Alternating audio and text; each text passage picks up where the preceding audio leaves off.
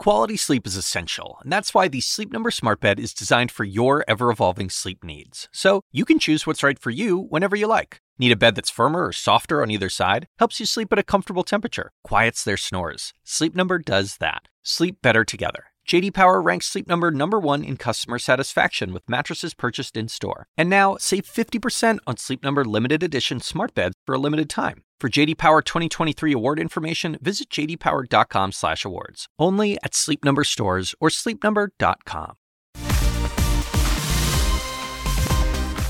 A warm welcome to First Move this Wednesday. Fantastic to be with you as always. And here's a look at what's coming up this hour, including delicate diplomatic dancing in China and the US.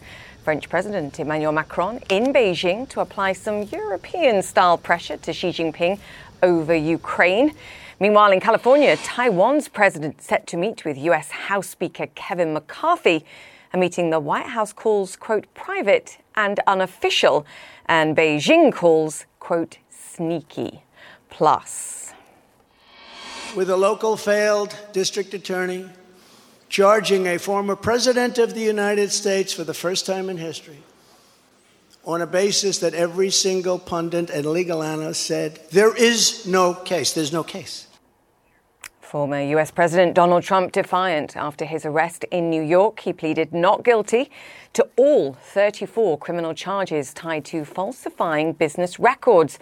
Just how strong is the case and how much does it really matter? We'll discuss later in the show. A similar mood, though, of uncertainty, I think, over Wall Street at this moment. US futures tilting slightly to the downside after the latest jobs data from ADP. Private employers adding 145,000 jobs last month. That's actually well below most estimates.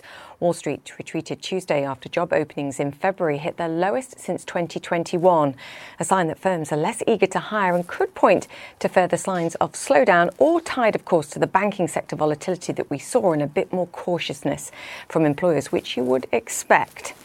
In the meantime, a mixed bag for markets over in Asia, with Japan's Nikkei slipping 1.7%. Construction and sentiment, sen- cement, excuse me, stocks under pressure over there. While over in Korea, the Kospi gained over half a percent. Liquidity also likely a factor with both Hong Kong and Shanghai closed for a holiday.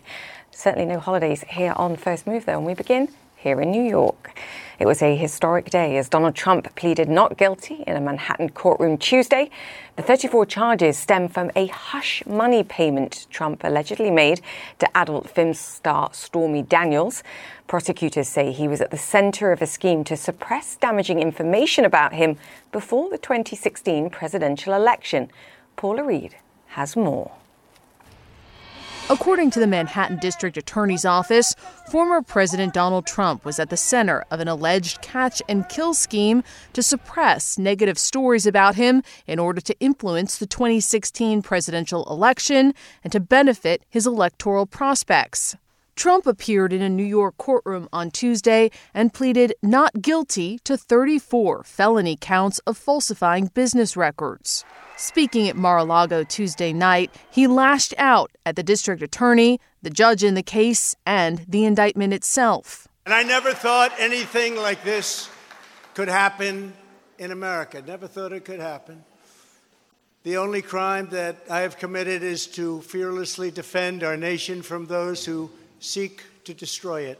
According to Manhattan prosecutors, the alleged scheme involved Trump, his former personal attorney Michael Cohen, and the then head of American Media Incorporated, David Pecker. During an August 2015 meeting at Trump Tower, Pecker said he would act as the eyes and ears of the campaign by alerting Cohen to negative stories about Trump, according to court documents. I found the, doc- the document actually quite detailed. Uh, I mean, the, it is a speaking indictment, and it has uh, quite a bit of detail about the history and laid out the facts underlying then the various counts that are listed. Before the 2016 presidential election, payments were made to at least three individuals to suppress their negative stories involving Trump, including alleged affairs with adult film star Stormy Daniels and Playboy model Karen McDougal, according to court documents. Trump denies both affairs. These are felony crimes in New York State, no matter who you are. Cohen has also pleaded guilty to federal crimes pertaining to this indictment. I will continue to speak truth to power. I will continue to provide uh, transparency to the American people. It's amazing how, once again, Donald is trying to shift all of the blame, which he's so good at. It's always somebody else's fault. Trump's lawyers vowing to fight the charges. A motion to dismiss is coming on several grounds prosecutorial misconduct, selective prosecution. For sure, will be two of them. Legal insufficiency is another one. Now, as we mentioned, the French president is in Beijing, marking the start of a three day visit to China. Emmanuel Macron will be joined by the president of the European Commission, Ursula von der Leyen. He will meet his Chinese counterpart Xi Jinping on Thursday. President Macron is expected to urge President Xi to help facilitate an end to the war in Ukraine. Meanwhile, Beijing says it resolutely opposes, quote, today's meeting between Taiwan's president and the US House Speaker Kevin McCarthy. The visit has already drawn warnings and condemnation from China. President Tsai Ing wen arrived in Los Angeles earlier. Selina Wang joins us now from Beijing. Selina, let's talk about President Emmanuel Macron. I was actually looking at the trade data because I believe he's taken a business contingent with him too. And $1.1 billion worth of daily trade between the EU and China argues there's leverage and interest to protect on both sides. What do we expect to come from this three day visit?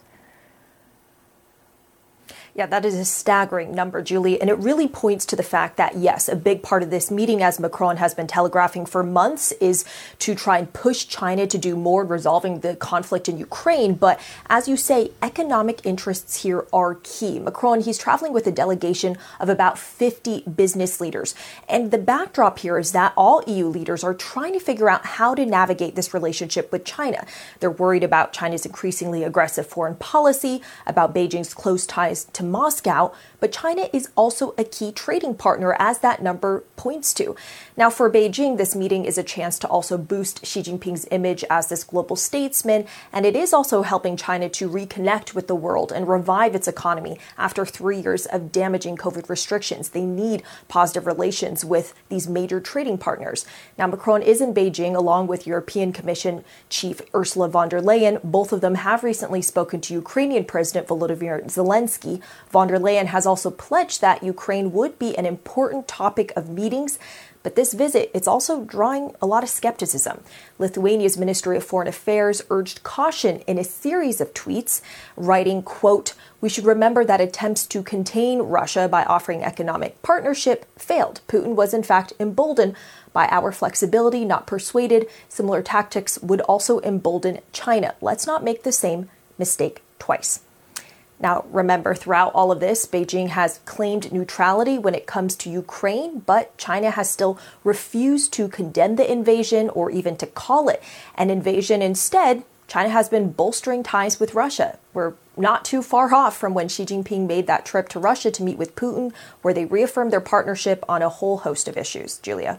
Yes, I guess one could argue that um, backing away from diplomacy in light of that visit by uh, Xi Jinping to Moscow is not the uh, uh, is not the way forward either. But um, a delicate balance, certainly. Um, and speaking of delicate balances, Selina, I saw uh, Taiwan's Foreign Affairs Ministry said criticism of the president's trip to the United States, um, which has never controlled Taiwan, has become increasingly absurd. So, criticizing China in, in that manner. Uh, I saw the consulate also in LA saying that Tsai's putting on a political show. How is all this being covered where you are? Well, no surprise here, we're seeing the standard harsh rhetoric that China is promising to fight back again this, against this meeting, and that they see this meeting as a violation of its sovereignty. Washington has been trying to downplay this meeting as part of a stopover on Tsai's way back to Taiwan, but not surprisingly, Beijing does not see it that way because remember, Beijing sees Taiwan as a breakaway province that's part of its territory, so it is extremely against it, has strong opposition to any types of these high level meetings between Taiwan's leaders and American leaders. Now, remember when Speaker Nancy Pelosi visited Taiwan last summer, China responded with these unprecedented military drills that simulated a blockade around the island. Now, the reaction may be more muted this time, and so far we haven't seen any strong military response because these leaders are meeting on American soil. They're not meeting in Taiwan. But of course, that's not going to stop the angry rhetoric. And remember, every day already, Taiwan is dealing with Chinese fighter jets around its skies and military ships sailing off its coast. We have seen Beijing significantly up its intimidation of the island as these unofficial ties between Taiwan and the U.S. have been strengthening. But there are also reasons for Xi Jinping to hold back a little bit this time. As we were talking about earlier, he's trying to position himself as this global statesman, a potential peacemaker in Ukraine. Plus, war games over Taiwan would overshadow this meeting between French President Emmanuel Macron and Xi Jinping and China's leaders in Beijing. And there's also another symbolic meeting I want to point out that's taking place in China while Taiwan's leader is on American soil. So, Taiwan's former president, Ma Ying jeou, is currently touring China. This is the first ever visit to China by a current or former Taiwanese leader. And this trip is symbolic because it really reflects a split inside Taiwan about what is the best way to deal with the threat from China. Is the best way forward to have better relations with their more hostile neighbor, or is the way forward to have better relations with a powerful, powerful leader in across the Pacific that could, in the meantime, anger its hostile neighbor? Julia. Yeah, and that balancing act tying the two stories here, which and what is the best form of diplomacy? Uh, to diffuse tensions. Selina Wang, thank you so much for that. Now, that visit leaves the White House with another delicate balancing act with Beijing. It's so far declining to say whether it supports the meeting. Lauren Fox is in Washington for us. Um, again, once again being cautious, Lauren, but I just wonder behind the scenes whether this trip is seen as being less provocative, perhaps, than Nancy Pelosi's trip in August of last year to Taiwan itself. Well, certainly that could be a factor. The expectation, of course, today that this meeting is happening in California at the Ronald Reagan Presidential Library. It is a meeting with heavy in symbolism for Kevin McCarthy, the House Speaker, who has made a central tenet of his speakership about shoring up that U.S. relationship with China and ensuring that the U.S. does not get behind either in economic growth or in terms of its own national security with regard to China.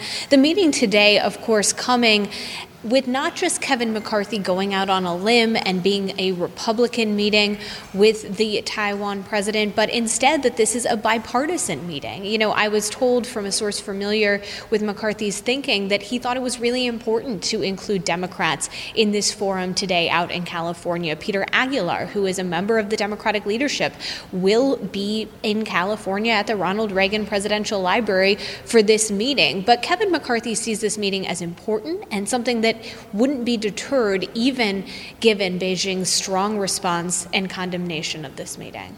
Julia? Yes. One of the few things that uh, politicians of both sides can agree on a, a stronger stance, and increasingly so, it seems, against China. Lauren, great to have you with us. Thank you, Lauren Fox, there. And Ukraine's President Zelensky has received the oldest and highest award Poland bestows. The Polish President, Andrzej Duda, says the Order of the White Eagle is only given to outstanding individuals. President Zelensky is on a state visit with the First Lady Elena. Poland has been a key ally to Ukraine following Russia's invasion, and the trip will be an opportunity for the two leaders to strengthen that alliance further. David McKenzie joins us now from Kiev. President Zelensky said that the Polish people have stood shoulder to shoulder with Ukrainians. It's not just about defensive support, but also welcoming in an estimated, I believe, a million, one million displaced Ukrainians too. Julia, that's right. If you cast your mind back to the start of this war and all of those Ukrainians fleeing the rocket attacks and missile attacks here into Kiev and across the country, many of them went to, of course, Poland on the western border. And it was that welcoming nature of the Polish people, as well as the ongoing support, both militarily and financially from Poland that Zelensky, President Zelensky highlighted in his meeting with the Polish president. Uh, the discussion, though, did of course turn to the uh, war and the state of the war. Interestingly, uh, President Zelensky did say that they would potentially consider withdrawing troops from the highly contested uh, city of Bakhmut in the east should those troops uh, be encircled fully by Russian and private military contracting uh, forces. He said it depends, of course, on the amount of ammunition and support they are getting. But that is, uh, if not an admission, certainly a reality check from the president of how the combat is going on in the eastern part of the country. But I think it is a significant moment that he was there uh, or is there with the First Lady in this very um, choreographed state visit uh, in Warsaw. Julia? Yes, and the first time he stayed there having transitioned through Poland, of course, a number of times to, to visit other countries in the world.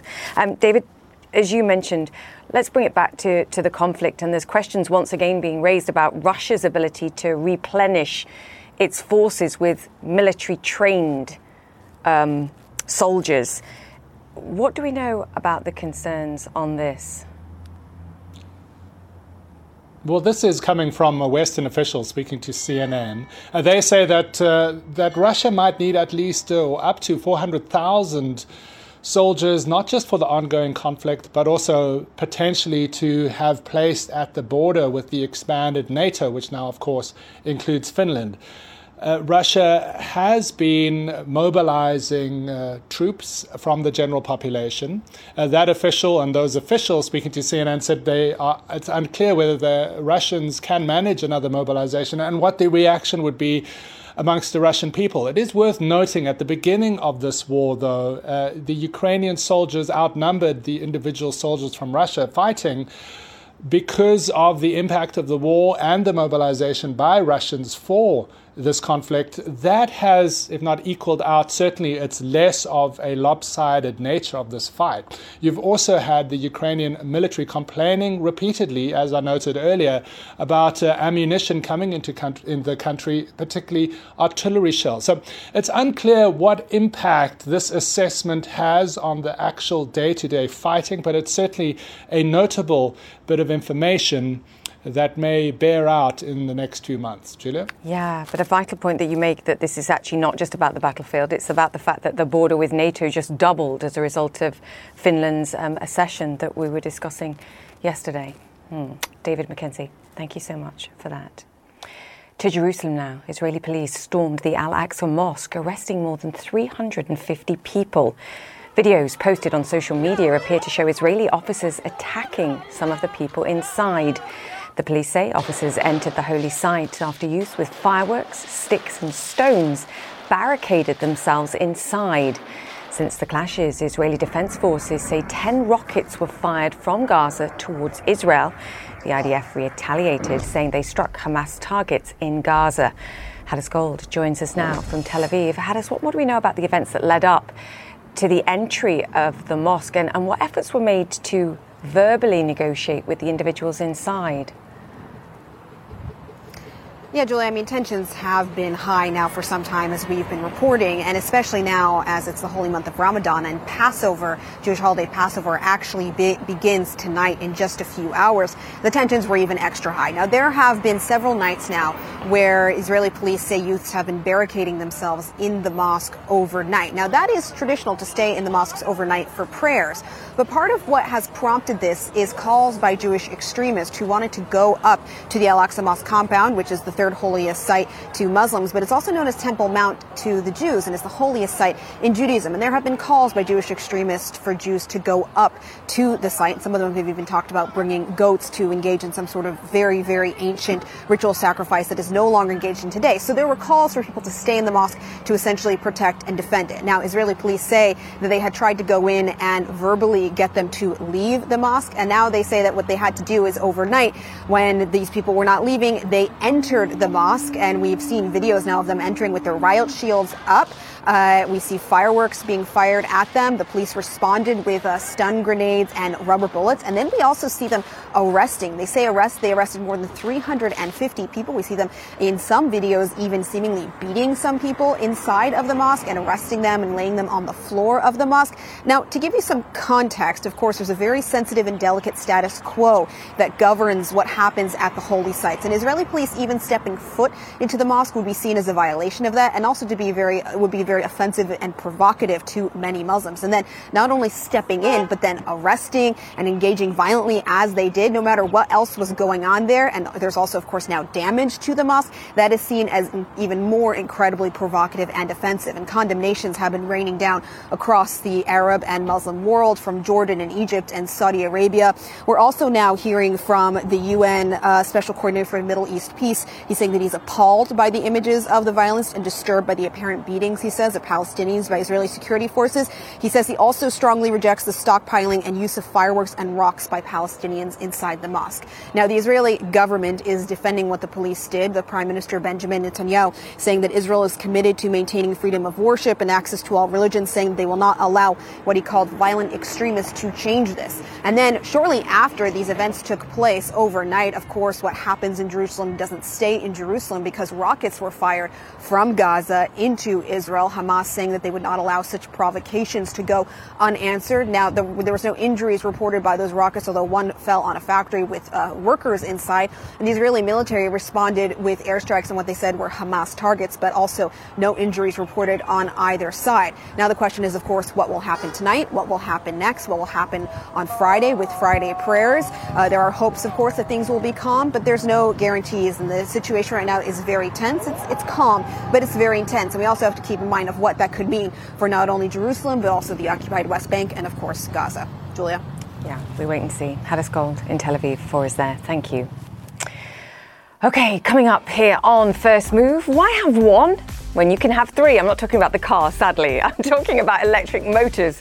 And we're full speed ahead at the New York Auto Show with Lamborghini's new hybrid. Stay with us.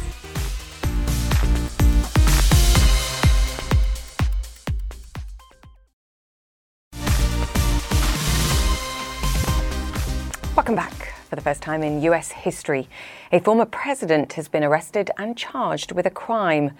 Donald Trump pleaded not guilty to 34 charges of falsifying business records in a New York courtroom on Tuesday. His lawyers say they plan to, quote, fight it hard. Just to give you a sense of what's coming up, they have until August 8th to file any motions. The prosecution then must respond by mid September of this year. And then the next in person hearing is scheduled for December 4th. Now, after his historic day in court, the former president returned to Florida and accused the Manhattan district attorney of targeting him politically. This fake case was brought only to interfere with the upcoming 2024 election, and it should be dropped immediately. Immediately. I have a Trump hating judge with a Trump hating wife and family. They can't beat us at the ballot box, so they try and beat us through the law. And joining us now is CNN legal analyst Elie Honig. He's also the former assistant U.S. attorney for the Southern District of New York. He also served as federal prosecutor with current Manhattan District Attorney Alvin Bragg, who has brought those 34 charges forward. Elie, great to have you with us. I think the disclaimer on my side rather than on your side, just so that we understand um, your relationship, which I think is important too. Um, forget the legal dramas. What about what Donald Trump said last night about the judge in this case, his wife and his daughter? completely inappropriate and mm. dangerous, in fact, Julia. Look, a person is entitled here in the United States under our Constitution to criticize prosecutors and judges. I wouldn't advise it if you're a criminal defendant, but you're certainly allowed to do that. But there is a line that gets crossed where the rhetoric is dangerous, where it's likely to incite people to commit acts of violence. And this is not merely hypothetical in Donald Trump's case. His rhetoric was certainly a contributing factor, at least, to January 6th. And if you remember, when Trump's home at Mar-a-Lago was searched by the FBI lawfully back in August, his rhetoric inspired somebody to try to storm an FBI office in Ohio, and that person was shot and killed. So there's real concern here. As you say, I am friendly with and former colleagues with Alvin Bragg. I'm concerned for him and his family. I have criticized the substance of the indictment, which I will continue to do, regardless of the friendship. But these attacks are absolutely over the line and they're dangerous. Yeah, I mean, I think we have to separate that from from broader questions. I think to your point about um, perhaps the relevance of this, the importance of this, and the timing, which I think opens everybody up here involved to to questions of some form of political interference. Let's start there. Where is the crime, Elie? So this is all based on the payment of hush money by Donald Trump to Stormy Daniels before the 2016 election. That's right, 2016. It goes back that far. Now, paying hush money is not a crime on its own.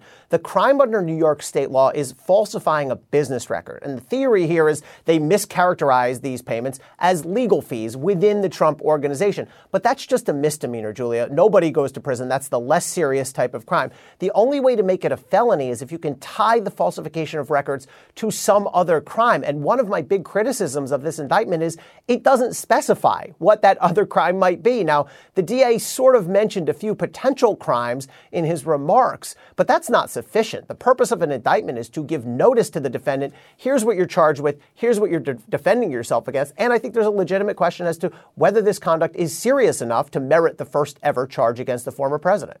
When will that become clear? Because surely you can't keep it quiet for, for that much longer. So the defense lawyers will surely go into court when they make their motions. You just put the timetable up there and say, we need to know. We're entitled to what's called the bill of particulars, meaning you have to lay out exactly what the theory is here. Frankly, the DA should have done that right off the bat, and the failure to, to do so is confounding and I think not a good indicator. Also confounding the timeline. Is it normal to wait for the first in person hearing and so many months? We're talking December. And then if it does end up going to court, we're talking smack bang in the sort of midst of peak political negotiations where Trump could be the presumptive nominee for, for the Republican Party. It's it, really messy. It's not at all normal to have the first in person appearance eight months out. I've never had a first appearance that far out. Now, I understand there are complications here in moving Donald Trump around. He caused gridlock in some parts of New York City yesterday. But still, eight months out is an incredibly long time. And if you do the math here, the political calendar comes into play because if they're in court for the next time in December, they're not going to set a trial for a month later. Any, any lawyer is going to de- demand and be entitled to at least three or four months. Now, are we really going to try this case, a criminal trial, in the middle of 2024 when Donald Trump will be in the middle of primaries and debates and the convention coming up? I'm not sure that a judge would even agree to try it then. And this is a problem with all the pending Trump cases, which is they've let so much time pass by that now they're on a collision course with the political calendar. I was going to ask actually beyond that and just to get your, your gut feeling on this. I mean, the burden of proof lies with the prosecutors. If he turned around and said, Look, I, I made these payments because I simply didn't want my family hurt, I didn't want my wife to know, does a judge go, You know what? I'm not, we're not going to hear this in court. It doesn't hold up. So that would be an issue ultimately for a jury to decide. And you raise a really important point here is in the United States, the prosecution bears the burden beyond a reasonable doubt. And so people have said, well, who would the jury more likely believe? Michael Cohen, who's going to be the star witness for the prosecution, or Donald Trump? That's not the right way to think about this. First of all, no defendant ever has to prove anything. A defendant can just sit back and say the prosecution hasn't met the burden. It's not 50 50 the prosecution has to prove it beyond a reasonable doubt unanimously. You need all 12 jurors. So if one juror out of 12 says, I'm not quite sure about this, you're not going to get a conviction. Yeah, but you also raise a really important point, which is the time has passed. The, the amount of time that's passed for all of the brewing investigations, potential charges, and of course this one. Um, Elie, great to chat to you. Get your wisdom. Thanks, Julia. Thank you. All right. Okay, still to come. Some Fox News' biggest names are set to take the stand in a billion dollar defamation case. The details after this.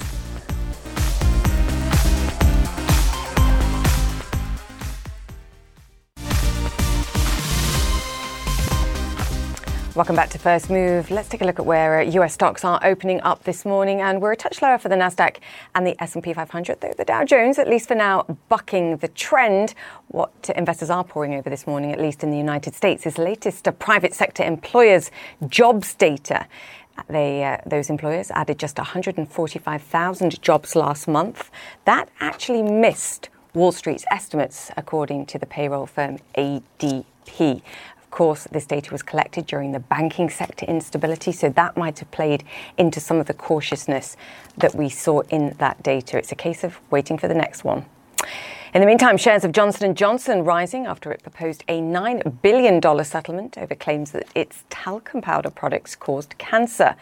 No admission of guilt was made, but it, that payment would be made over 25 years through a Johnson & Johnson subsidiary that has now filed for bankruptcy.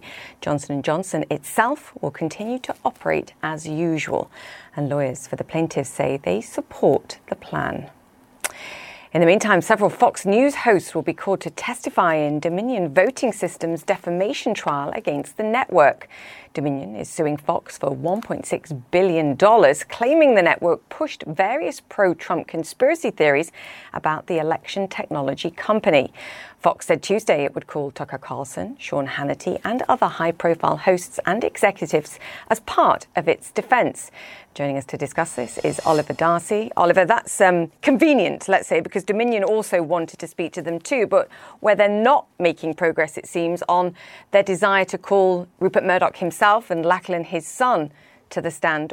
What do you make of uh, the presentation of these hosts and what likely it means? Well, I think this is going to be a pretty agonizing trial for Fox News, and that's because you are expected to see at this point in time some of the highest profile stars, like the people you mentioned Sean Hannity, Maria Bartiromo, Tucker Carlson, Bret Baier.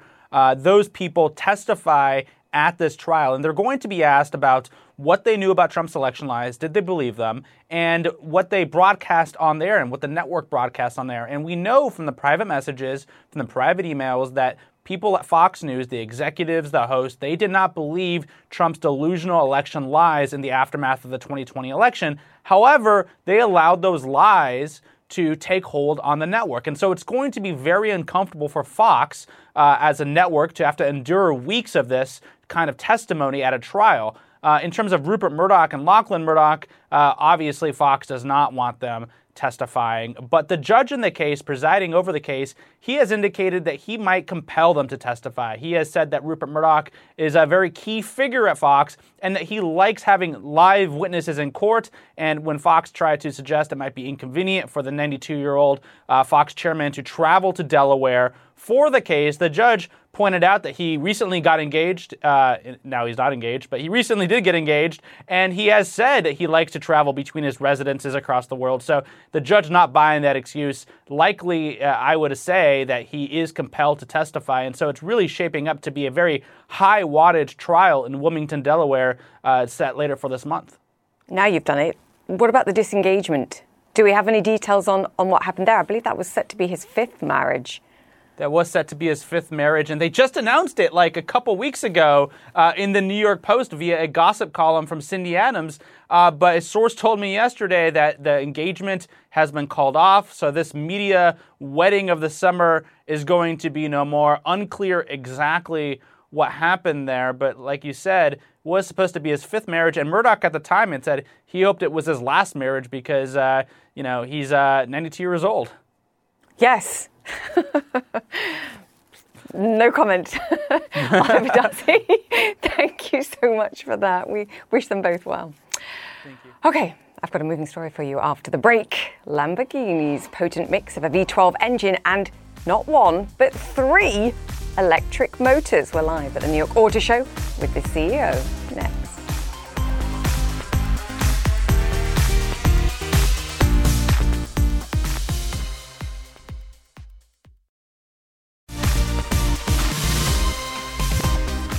Welcome back to First Move. Just take a listen to a new twist on this supercar sound.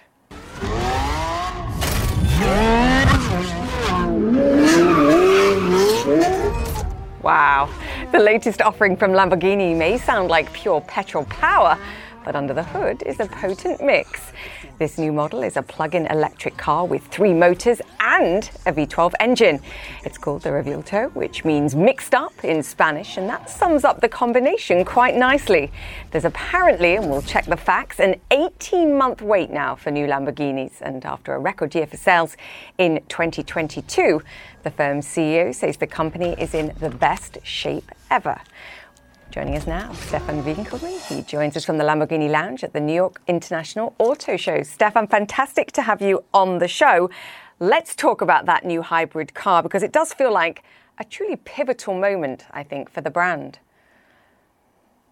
Yes, it's the beginning of a new era, actually. It's the first uh, plug in hybrid car ever built in Lamborghini. We will hybridize all of our lineup in the next 24 months. And uh, the Revuelto, the Lamborghini Revuelto, which we presented as a world premiere last week in Italy, is uh, the halo car. So it's the most important car, and it has to keep uh, the dream alive uh, to possess a Lamborghini, to promise always more performance and now even more sustainability. Ooh, we'll get to the performance because clearly I'm very excited. But actually, the design of this is quite interesting to me too. Some things are the same, some things are very different. We've still got the, the V12 engine, but the positioning is different. It points towards the back to make space for the three electric batteries. Just talk to me about this because the weight distribution clearly you've maintained, and that's very important for performance.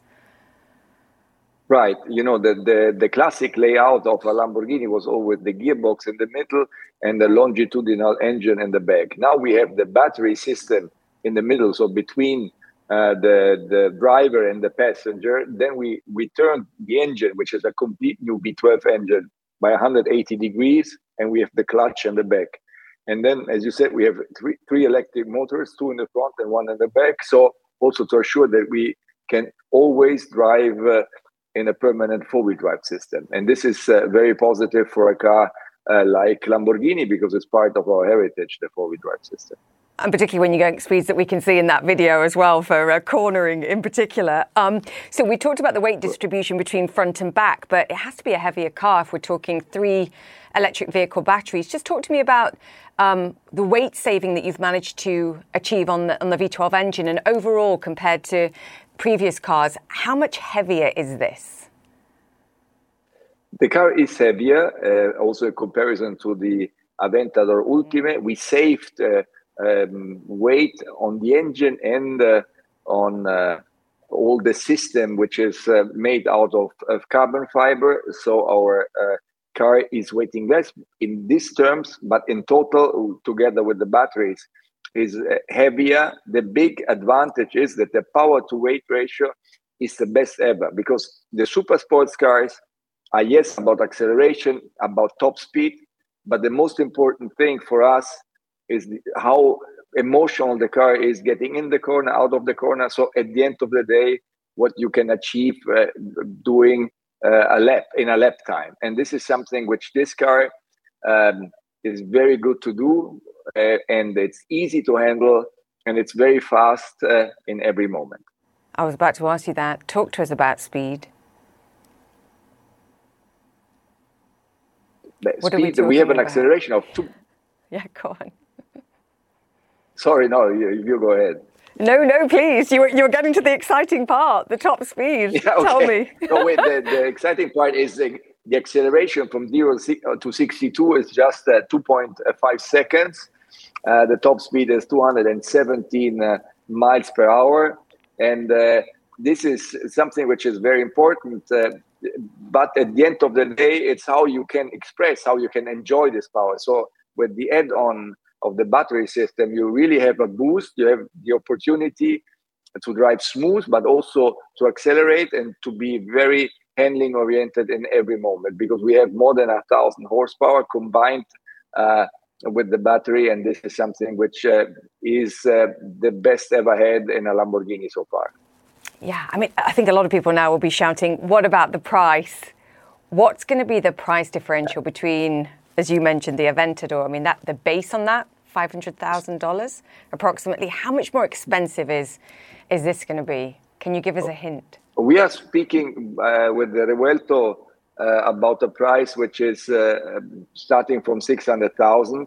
Mm. Um, all the people will put a lot of options and individualization inside, so it will be um, even more expensive. But at the end of the day, uh, the individualization is something which is very important, and we already have now um, sold uh, the production of the next uh, 24 months. So this is very good uh, for Lamborghini, and this means that even if very few people have seen the car, uh, so far, uh, the trust in the brand and in the technology is very high.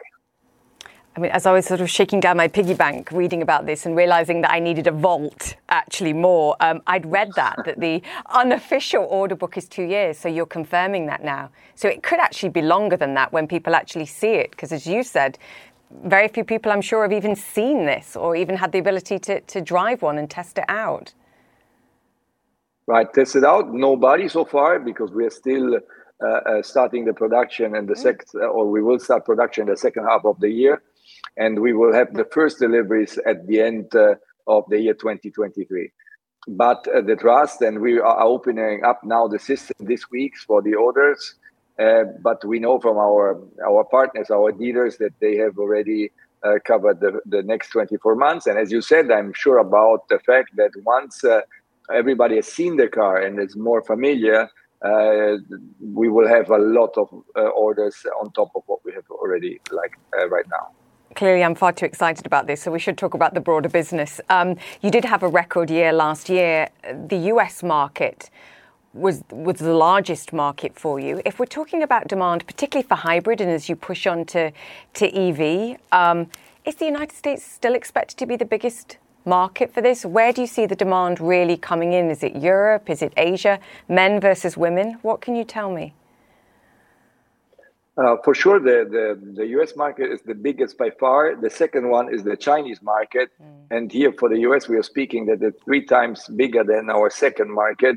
Even if we are uh, speaking about hybridization, uh, there will be no uh, difference in the in the ranking of uh, uh, the big markets. I'm sure about that. With the, the, the reception of the hybridization is very very positive, and also in terms of our strategy, as I said before, we will hybridize all of our lineup by the end of 2024.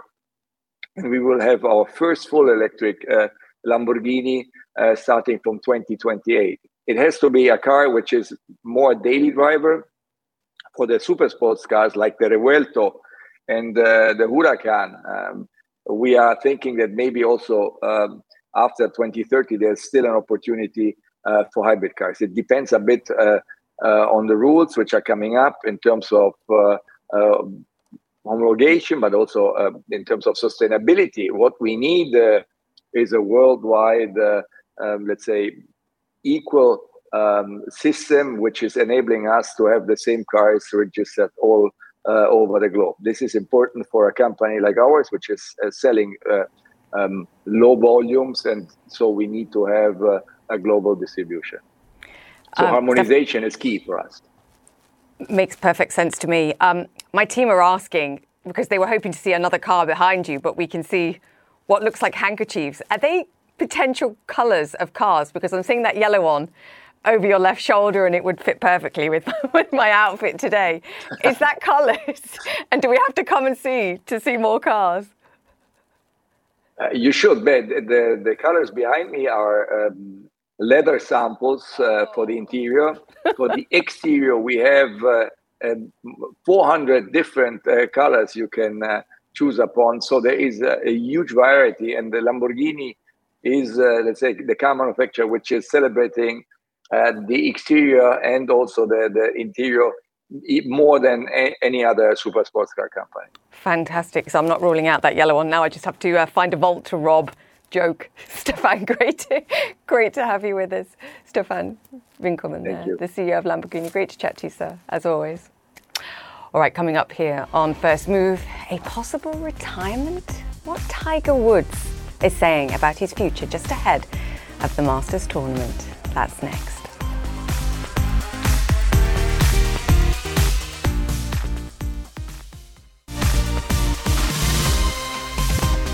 Welcome back to First Move. He's seen and done it all, but Tiger Woods knows his journey at the top level of golf might be nearing an end. He's hinted this year's Masters could be his last when asked by our Don Riddell. Just take a listen to his answer. When you're playing this course, does it ever cross your mind this could be the last time? Yes, it has. Um, I I didn't know. I mean, last year was kind of a um, didn't know if I was, I was going to play again at that time. Uh, for some reason, everything kind of came together. I kind of pushed a little bit, and I was able to make the cut, which was nice. And uh, yeah, I, I, don't know how many more I have in me. And Don joins us now from Augusta, Georgia. Don, we've all been in one of those press conferences where someone asks a question and the answer surprises everybody, and suddenly you can you can hear a pin drop. That was a, a great question, also a very human response from Tiger. Yeah, absolutely. You're, you're right. You ask these questions and you don't quite know what the response is going to be. I left that press conference room uh, yesterday and uh, that clip quickly went viral. And I think it really captured everybody's imagination. And it was a very human response, and I think there was there was an element of sadness and resignation in there as well. Um, this is his 25th Masters. He's won it five times.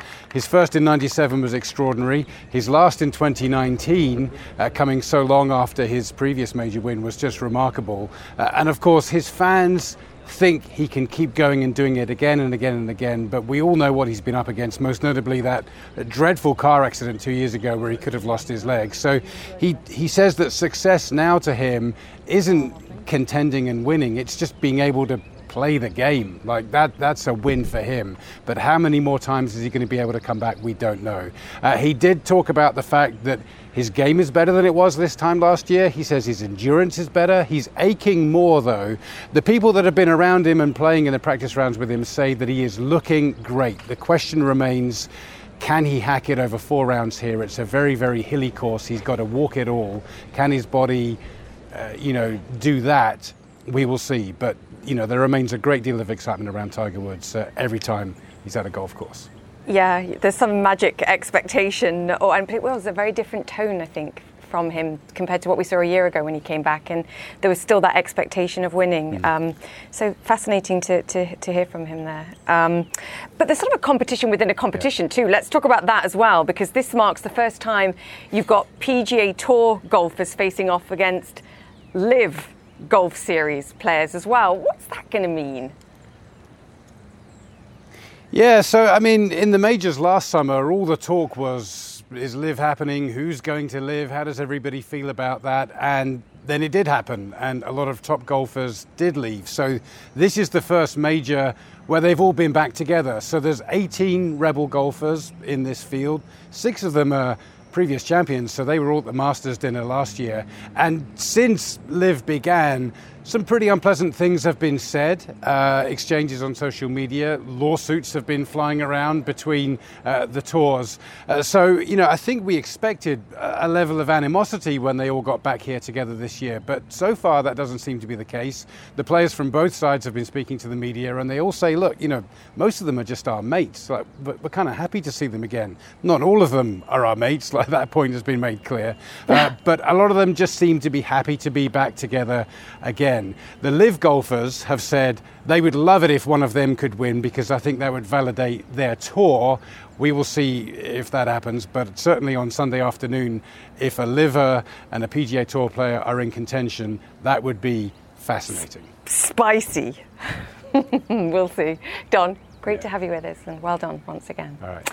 And that's it for the show. Connect the World with Becky Anderson is up next, and I'll see you tomorrow. When you work, you work next level. When you play, you play next level. And when it's time to sleep, Sleep Number smart beds are designed to embrace your uniqueness, providing you with high-quality sleep every night. Sleep next level. JD Power ranks Sleep Number number 1 in customer satisfaction with mattresses purchased in-store. And now, the Queen Sleep Number C4 smart bed is only $1,599. Save $300 for a limited time, only at Sleep Number stores or sleepnumber.com. Prices higher in Alaska and Hawaii. Quality sleep is essential, and that's why the Sleep Number Smart Bed is designed for your ever evolving sleep needs. So you can choose what's right for you whenever you like. Need a bed that's firmer or softer on either side? Helps you sleep at a comfortable temperature, quiets their snores. Sleep Number does that. Sleep better together. JD Power ranks Sleep Number number 1 in customer satisfaction with mattresses purchased in-store. And now, save 50% on Sleep Number limited edition smart beds for a limited time. For JD Power 2023 award information, visit jdpower.com/awards. Only at Sleep Number stores or sleepnumber.com.